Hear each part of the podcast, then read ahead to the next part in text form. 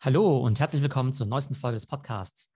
Heute haben wir wieder unser wöchentliches Format This Week in NFTs. Das heißt, wir werden eben versuchen, kurz und knapp in 10 bis 20 Minuten die wichtigsten Stories der NFT-Woche zusammenzufassen. Denn wir wissen ja, im NFT-Space passiert unheimlich viel. Und wenn man nicht den ganzen Tag auf Twitter und auf Discord rumhängt, dann kann man schon mal den einen oder anderen Trend verpassen. Und mit dabei ist wieder meine Schwester Tumai, die mir dabei hilft, all diese spannenden Themen zu analysieren. Hey Tumai. Hey Theo. Ja, was haben wir heute mitgebracht für unsere Zuhörer? Die allgemeine Marktlage natürlich, den Ethereum-Preis und die Floorpreise von verschiedenen NFT-Projekten. Dann gibt es natürlich wieder mal spannende Informationen über CloneX. Es gab einen Airdrop, über den du mir dann gleich was erzählen wirst. Und wir sprechen auch mal wieder über Board Apes, die überhaupt nicht langweilig sind, sondern jetzt eben mit 5 Milliarden Euro bewertet wurden. Unter anderem eben von einer sehr bekannten Investmentfirma. Da wirst du auch gleich was dazu sagen. Fangen wir doch am besten mal mit dem Ethereum-Preis an. Also da habe ich ja auch mit Freude festgestellt, dass sich da jetzt wieder etwas getan hat. Also das ging in den letzten zwei Wochen um fast äh, ja, das anderthalbfache hoch. Insgesamt erholt sich der Kryptomarkt ja jetzt erfreulicherweise ein bisschen bisschen, wie sehen denn die Floorpreise aus bei den NFT-Projekten? Äh, wie hängen die mit Ethereum-Preisen zusammen? Also grundsätzlich, wenn wir auf den Ethereum-Kurs schauen, der war ja im November bei 4.800 Dollar. Das waren natürlich ziemlich coole Zeiten. Und dann hat er sich ja bis vor zwei Wochen mehr als halbiert und stand eben bei 2.200 Dollar. Jetzt hat er sich eben schön wieder erholt auf 3.200 Dollar aktuell. Ne? Und man sagt ja immer schön, kauf den Dip. Die Frage ist ja immer nur, wann ist der Dip wirklich da? Weil ich war ja der Meinung, wenn 4.800 der All-Time-High-Kurs war, bin ich mir ziemlich sicher, dass ich an jeder Stelle gekauft habe und gedacht habe, es sei der Dip. Also bei 4.000 Dollar, bei 3.500 Dollar, bei 3.000 Dollar, äh, 2.500 Dollar und tatsächlich ja, aber auch bei 2.200 Dollar. Ich habe auch dauernd nachgekauft und dann ging es noch weiter runter. Also das heißt, immer wenn ich eine Dip kaufen wollte, habe ich dann festgestellt, ja, da kam noch ein weiterer Dip um die Ecke. Ich habe tatsächlich nicht den Bottom kaufen können oder ich habe ihn dann nicht gekauft, weil ich dann auch einfach müde war, ständig den Dip zu kaufen.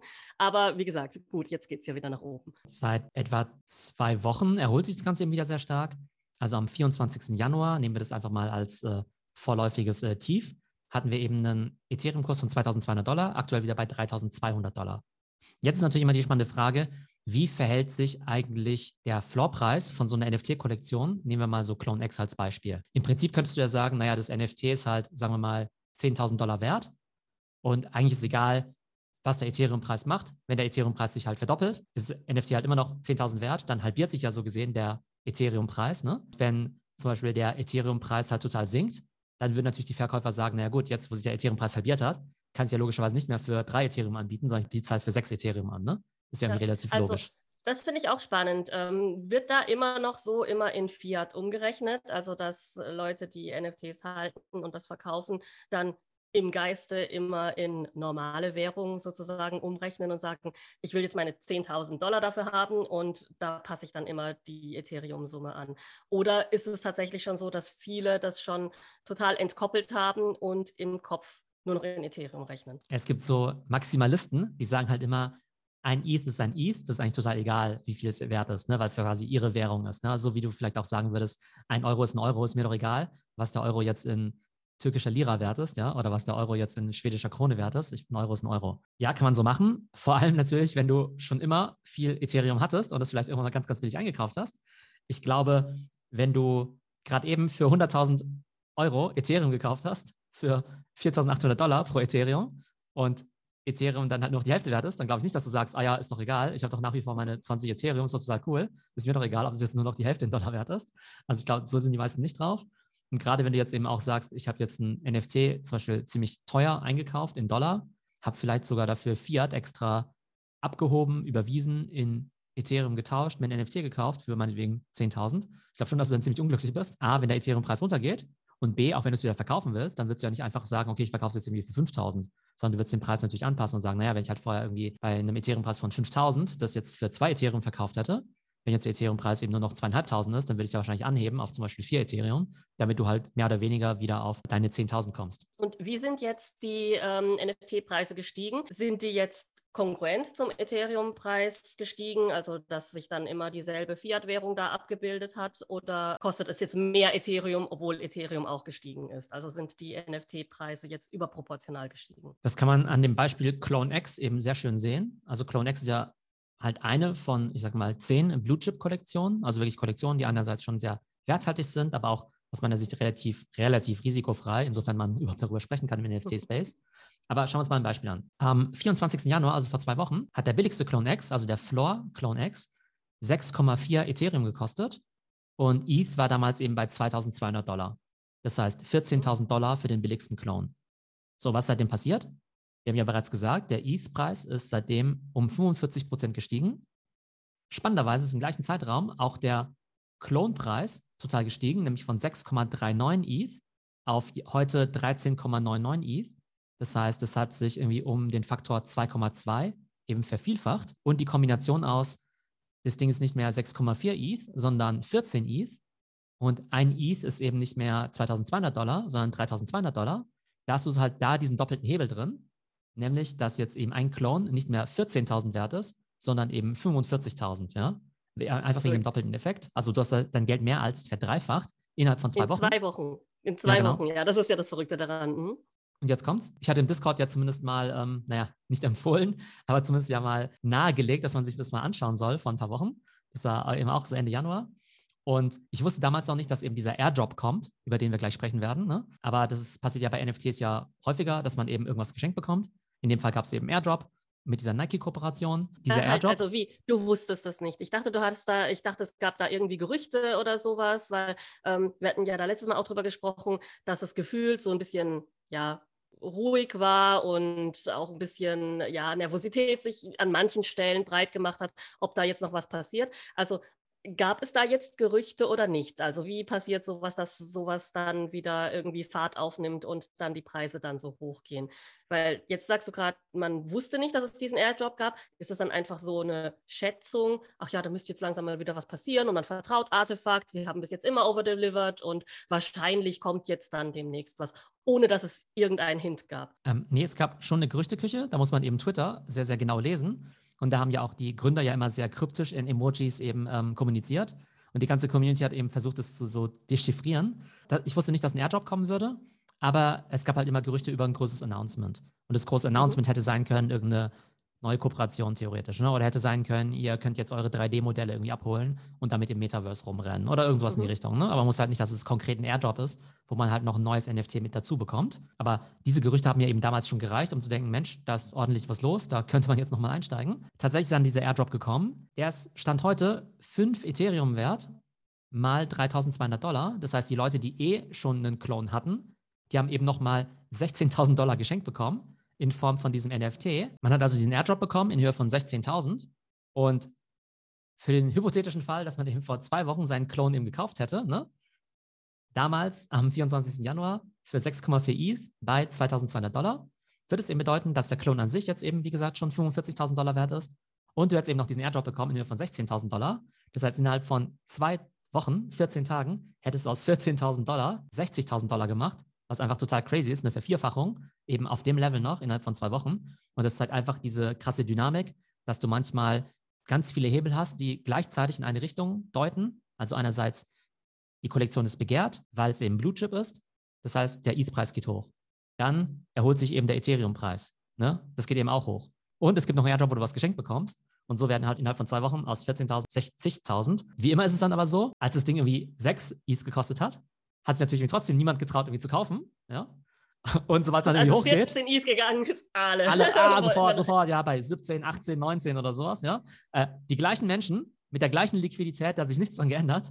Aber wenn es irgendwie 5 ETH kostet, dann sagen, ja, ich weiß ja nicht so recht, hm, schon lange nichts mehr passiert und so, ne? Ja, aber das ist ja dann der totale FOMO-Effekt. Also wenn etwas, ja, das ist das gleiche Produkt für 5 ETH irgendwie so ein bisschen skeptisch beäugt wird und für 14 ETH die Leute sich das gegenseitig aus den Händen reißen. Das ist ja auch total spannend, psychologisch zu beobachten, was, äh, wie das wirtschaftlich funktioniert. Also ich kann darüber teilweise auch wirklich nur den Kopf schütteln, ehrlich gesagt. Aber da sind natürlich A, die Überzeugungstäter total im Vorteil und natürlich Leute, die Liquidität haben.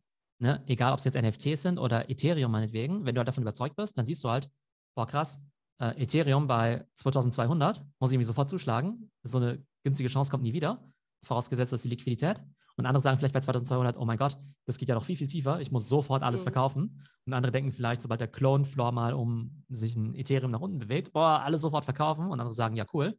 Ähm, und dann gibt es ja halt den sogenannten Floor Sweep. Dann macht man so einen Besen, ja, quasi, dass du den Floor quasi wegfegst. Und das bedeutet halt quasi, dass der Floor für manche dann quasi so günstig ist, dass sie halt versuchen, alles einzukaufen. Ja? Das heißt, wenn jetzt theoretisch jetzt irgendwie die Clones jetzt bei 5 ETH wären, was ja trotzdem nicht wirklich wenig Geld ist, ja, es wären ja immer noch irgendwie 15.000 oder so, da gibt es halt einfach Leute, die sind so liquide, die dann sofort sagen, okay, ich habe hier irgendwie 50 ETH rumliegen oder 100 ETH rumliegen, ich kaufe mir jetzt 100 von diesen Clones, weil die einfach so günstig sind. Ich weiß auf jeden Fall, dass die auf 15 oder 20 dann eben hochgehen. Von daher macht es natürlich immer total viel Sinn, in Kollektionen zu investieren, von denen man auch überzeugt ist. Ja, und dieser Airdrop, den du jetzt erwähnt hast, was genau war das denn? Also wie kann der denn jetzt dann schon so viel Geld wert sein, wenn der umsonst da reingeflattert kam? Versuchen Leute sich das dann gegenseitig wegzukaufen oder wird es dann gleich gelistet oder wie wird so ein Wert dann festgesetzt? Das ist ja jetzt kein festes Produkt, bei dem man jetzt sagen kann, das hat jetzt äh, diesen und jenen Wert, weil ein Auto in dieser Preisklasse kostet einfach so viel, sondern das ist ja ein Produkt, das hat ja vor zwei Wochen noch gar nicht existiert, ja,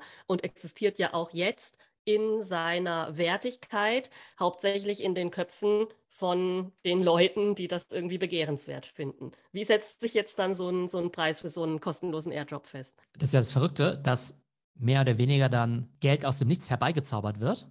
Ja, wobei ich da gleich eine, eine, ein spannendes Analog machen möchte. Also Nike und Artefakt, die haben jetzt ja eben diese 20.000 Kisten, also Boxen mehr oder weniger gedroppt. Man weiß ja nicht, was in diesen Boxen drin ist.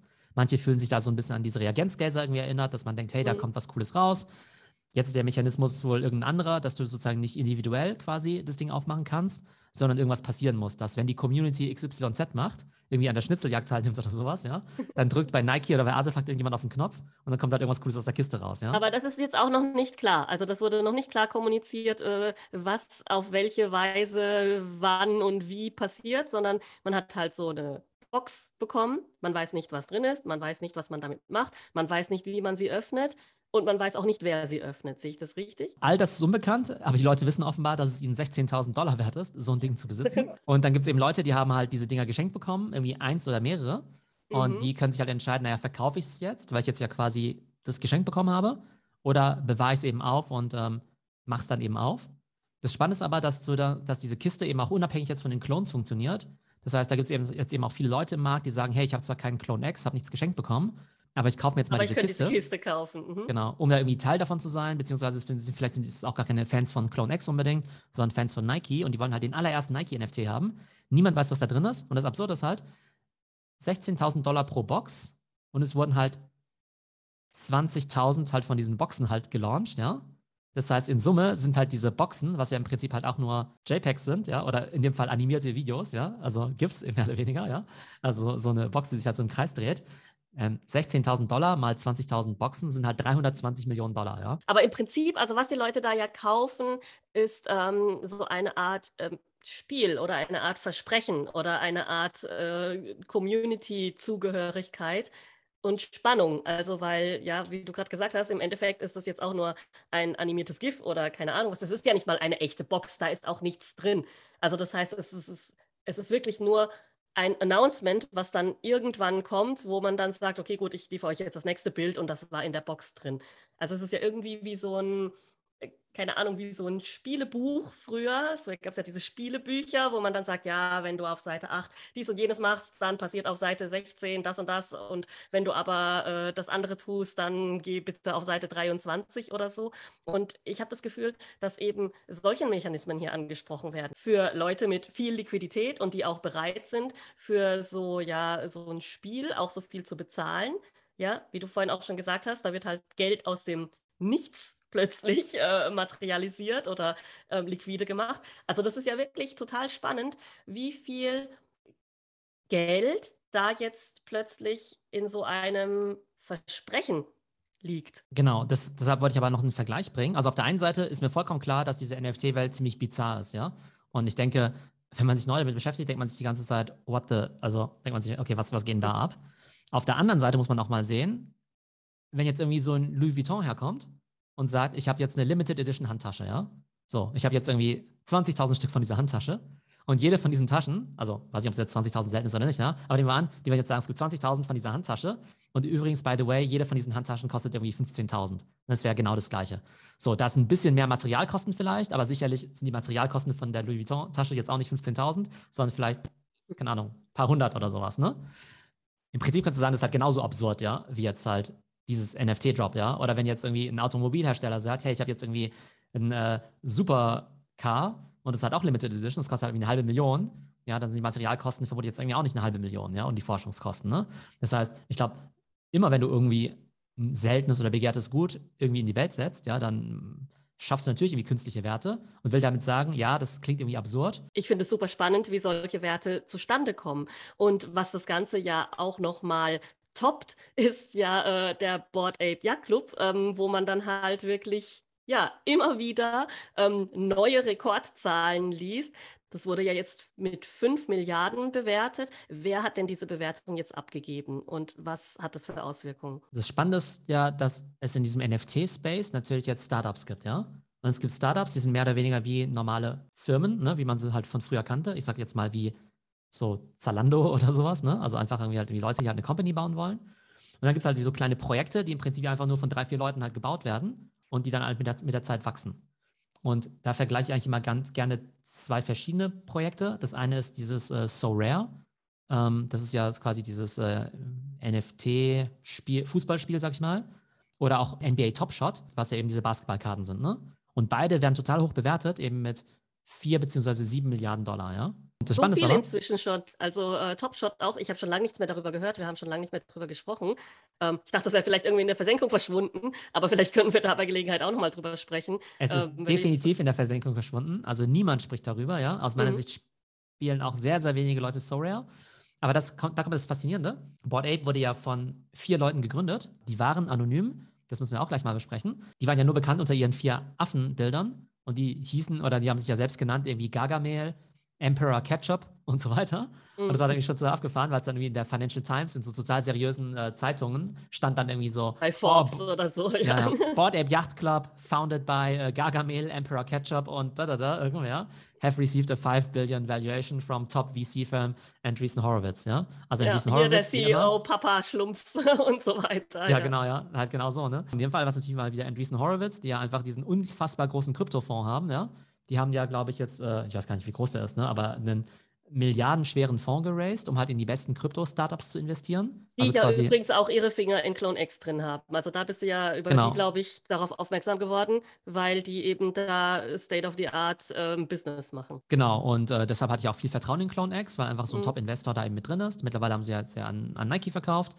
Und dieser Andreessen Horowitz, der dann eben auch in so Sachen wie Coinbase drin ist, in Axie Infinity, im Prinzip in jedem krassen Web3 oder Krypto-Projekt, ist jetzt eben auch in Board Ape Yacht Club drin. Die bewerten das Ding jetzt ja mit 5 Milliarden und 5 Milliarden ist halt so gesehen halt nicht so viel, wenn du halt bedenkst, dass das Ding halt ein Vielfaches an Handelsvolumen hat, wie jetzt zum Beispiel diese So Rare oder NBA Top Shot, weil ja allein in den letzten neun Monaten, seitdem es Board Ape ja gibt, die ja schon über 2 Milliarden an Trading-Volumen eben verursacht haben mittlerweile einfach so eine große globale Brand sind. Ich habe ja am Anfang der Woche schon mal drüber gesprochen, auch im Podcast.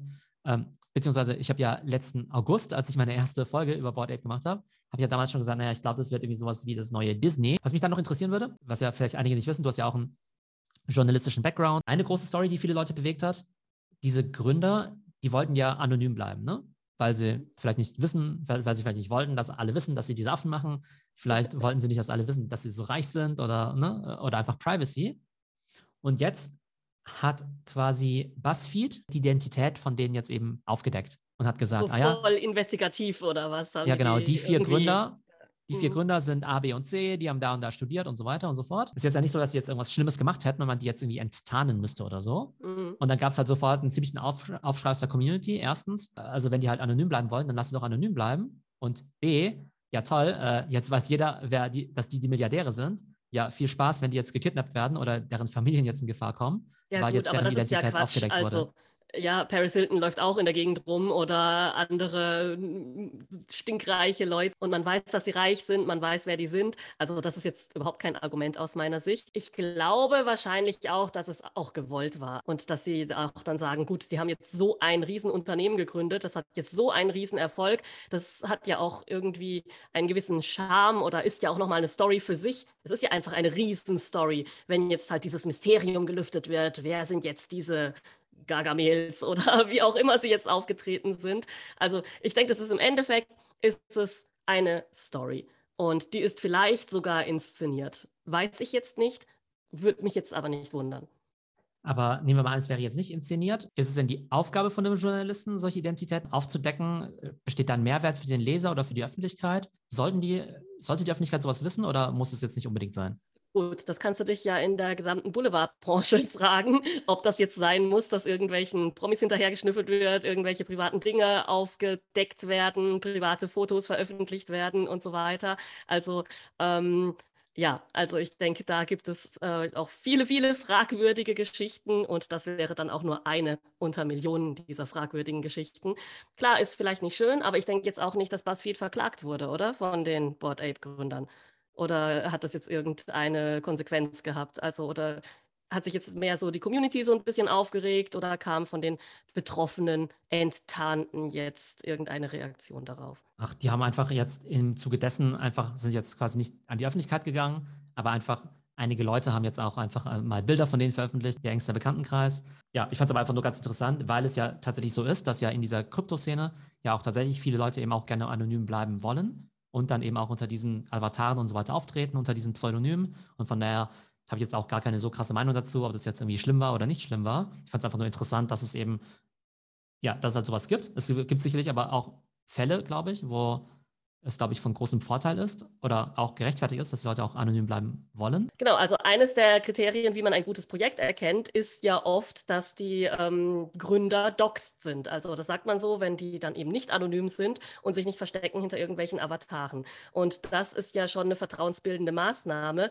bei solchen NFT- oder Krypto-Projekten, wo sich dann so ein Team auch einfach mit der gesamten Liquidität aus dem Staub machen kann. Einfach so. Und ähm, also von daher, ich kann es verstehen, dass jemand vielleicht jetzt nicht unbedingt ja bekannt sein will für irgendein Pornoprojekt oder sowas, ja.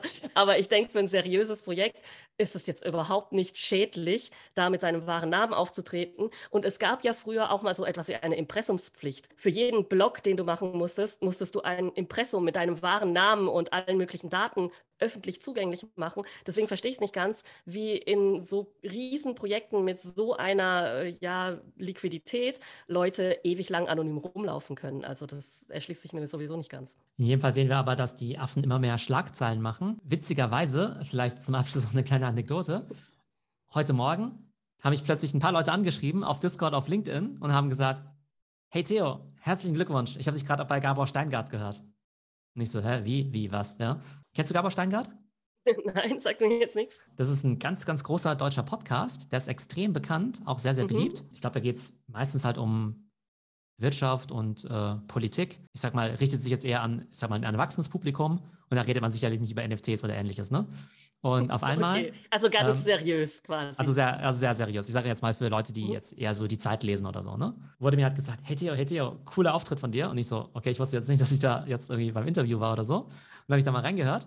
Und tatsächlich gab es dann irgendwie so ein kurzes Segment, wo dann der Gabor dann eben auch über quasi die Affen eben gesprochen hat und so gesagt hat, boah, hm, krass, jetzt habe ich das mal gesehen und finde ich ja total spannend, ne? so ein bisschen so ungläubig fasziniert, ja, von diesem Phänomen. Und dann hat er irgendwie gesagt, ja, und äh, viele Leute beschäftigen sich damit, unter anderem auch der Internet-Experte Theo Pham. Und dann kam plötzlich so ein Einspieler von mir, irgendwie, keine Ahnung, eine oder zwei Minuten, fand ich total witzig.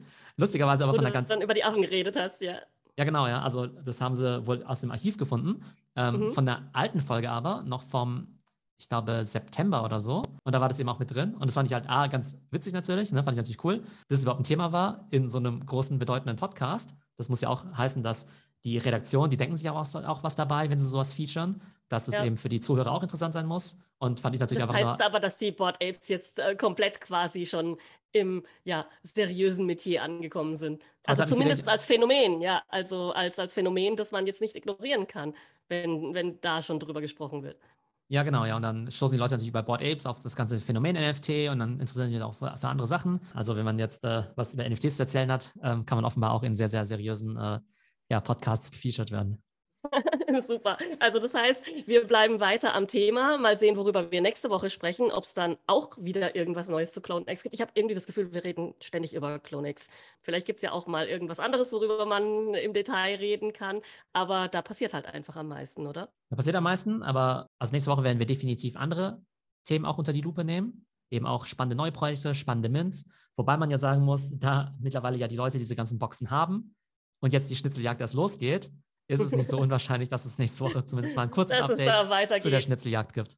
Und ah, das ist ja auch die Kunst von diesen ganzen Projekten, dass ja die Community immer so ein bisschen so, ne, so ein bisschen so, wie sagt man, auf den, nicht auf den Zehenspitzen sozusagen immer busy irgendwie halten, ja, damit das Engagement immer hoch ist. Ja, auf, auf der Stuhlkante sozusagen. Also ja. marketingmäßig und gamificationmäßig finde find ich das Ganze ja auch wirklich spannend. Und ja, dann freue ich mich schon drauf, worüber wir nächste Woche reden. Okay, dann bis dann. Ciao. Bis dann. Tschüss.